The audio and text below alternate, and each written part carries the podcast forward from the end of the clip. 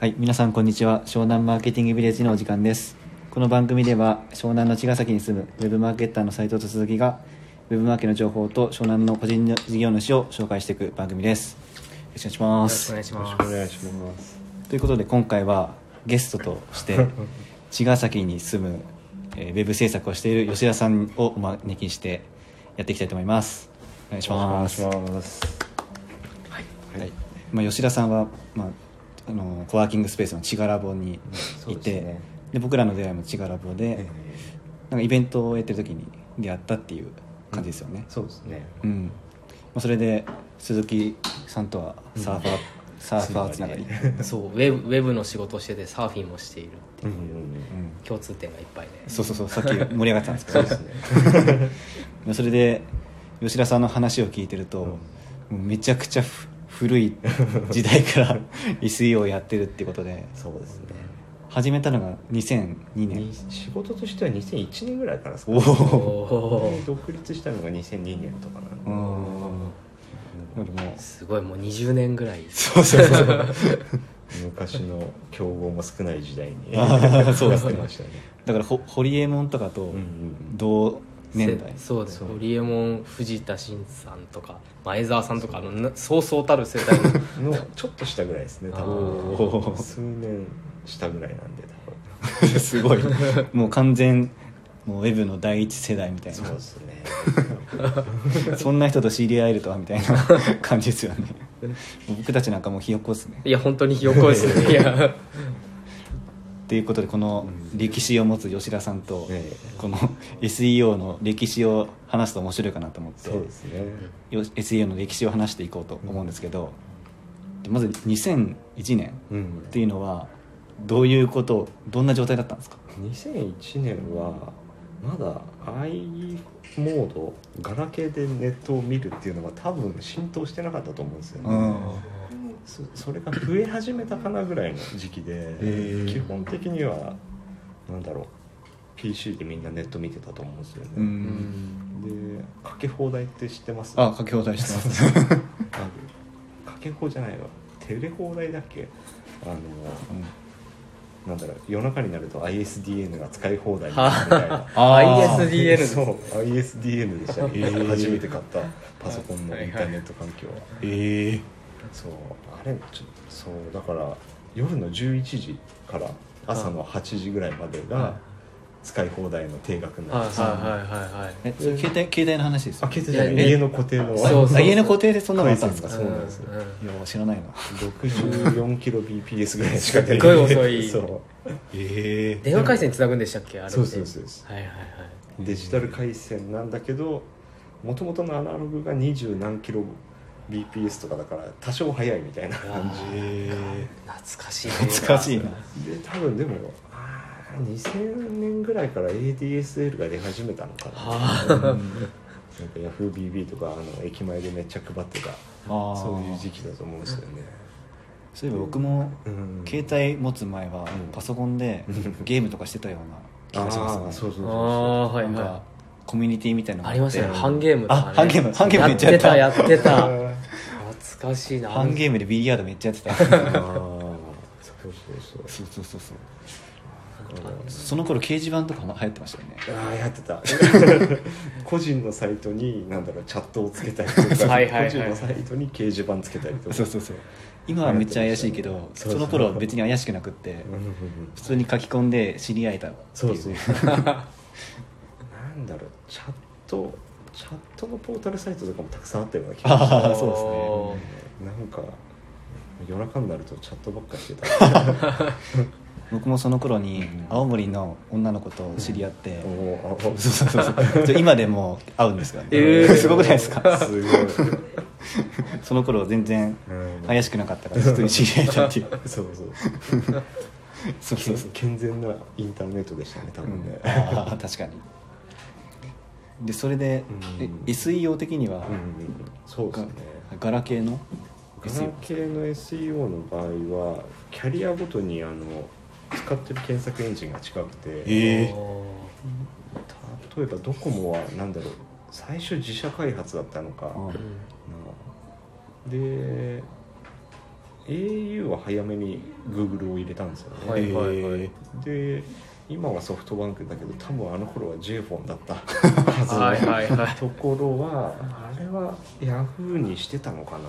みたいな感じでその3キャリアで、うん、全部使ってる検索エンジンが違うっていう状態だったんですよね、うん、でしかもあとなんだろうそのキャリアごとに使ってる言語が微妙に違うそれ全部操ってたんですか？そうですね、なんかでも大きいところはちゃんとなんだろう動的にプログラムで書き換えて出力したりしてたんですけど、はいはいはい、お金ない個人サイトとかはなんだろう今でいうスマホと PC の振り分けみたいな感じでキャリアごとにフォルダ作ってるから全部すごい手間が手動で書いたりしてましたね、ドコモは CHTML で、はいはい、au はなんだっけ DHTML で横断本は何だったのかな、なんかそれも CHTML ベースなんですけど、なんかそれぞれちょびっとずつタグが違うんですよね、だからもう書き換えとか管理がめっちゃ大変でしたね、そういうところ時でもなんか最適化する方法があったんですか？そうですね、とりあえずもう原始的な SEO がめっちゃ効いてたんで、はいはいはいはい、どういうやつですか？まずタイトルタグキーワード詰め込みとか、あ、うんうんうん、あと本文に隠しテキスト入れまくりとか今やったらもうすぐねブロックされちゃうというかランク下がるやつですけど、はいはいはい、もう記事タイトルがタイトルになってないみたいなそうそうそうそう、もうキーワードですよね、キーワードだけあるみたいなあとあれか今はもうあんまり聞かないけどメタキーワードとか何十個も聞けるとか、メタキーワードが今聞かなくなってる理由って昔に悪用、うん、悪用されたからですねコンテンツと関係ないキーワード入れてるものが多いからはいはい、はい、それよりも今はもうねGoogle がクロールした方が正しい情報が把握できるってなってるでしょうね、はいはいはい、ああなるほど、だからあとなんだろう、まあ今も非リンクは重要だけど、うん、昔は本当非リンク当てればいきなり上がるみたいなもうとりあえず何でもいいから非リンク当てるみたいなキーワード詰め込んで非リンク当てて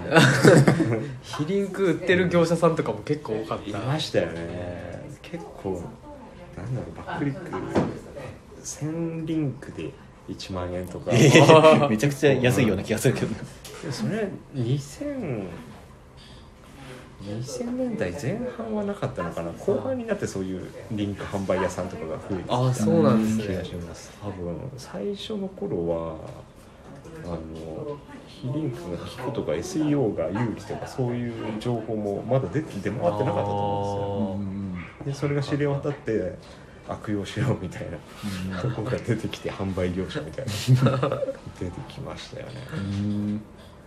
その頃はアフィリエイトはやってたんですっけ？そうですね、アフィリエイトもやってて いつまでアフィリエイトやってたんですか？アフィリエイト自体は今でもやってるっちゃやってるんですけど、なんだろうアフィリエイトが主流な収入だったのが2010年ぐらいまでですかね、その頃って ASP とか普通にいっぱいあったんですか？そうですね、今ある A8 とかバリューコマースとかも2000年ぐらいから多分できてるはずなんで、あとでももっと中小の ASP が多かった気がしますね。ちなみに当時はどんな商材をいろいろやりましたね、漫画系とか、漫画の何ですか？漫画読むサイトのやつとか結構ね、クリック保証が多かったんですけど、あクリック保証っていうのが当時は今はないよね、クリック保証だって携帯の案件だと1クリック20円とかありましたねアドセンスみたいなもんですか？そうそうそうそう、でも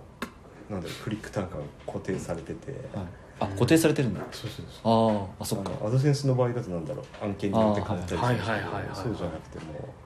バナー貼って1クリック20円、いいな、固定されてるってめちゃめちゃいいっすね、それを悪用するアフィリエイターも多かったってASP 側もなんだろうその IP アドレスとかちゃんと調べて、うん、不正クリックしてないかとかやってたみたいですけどね。あの時期はちょっとねおかしくなる状況ですよね。楽に稼げたというか、もう月収100万プレイヤーがたくさんいるみたいな、たくさんいる感じでしたね。はいはいはいはいはい。今の YouTube も楽じゃないか別に。じゃあその頃は堀江ってやつがなんかやってるぞみたいな感じだったんですか？そうですね。あんまりだから他の同業者のこと見てなかったかも。ああそうです、ね。どの案件稼げるみたいなそういうことしか考えてなかったですね。一番稼げたのは何だったんですか？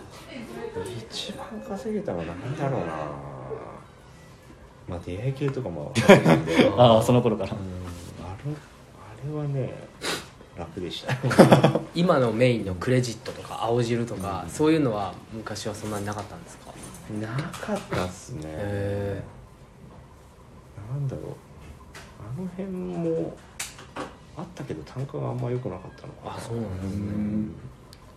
健康系はなんか2010年以降案件が増えたような気がするんですけど、なんかもう昔は本当物販というよりもデジタル完結というか、うん、そういう案件の方が多かったかなと思うんですよね。もう昔の SE を語ってるだけでこんな12分経っちゃいそうですね。あ、ブラックハットの話あんましてないかも。あ、次回に回します。次回ブラックハット、はい、ということで今回は吉田さん招いて昔の SEO 事情について話しました、はい。ハッシュタグ湘南マーケティングってやっていただければ、ツイッターで取り上げますのでよろしくお願いします。はい、ではまた次回よろしくお願いします。ありがとうございました。はい、ありがとうございました。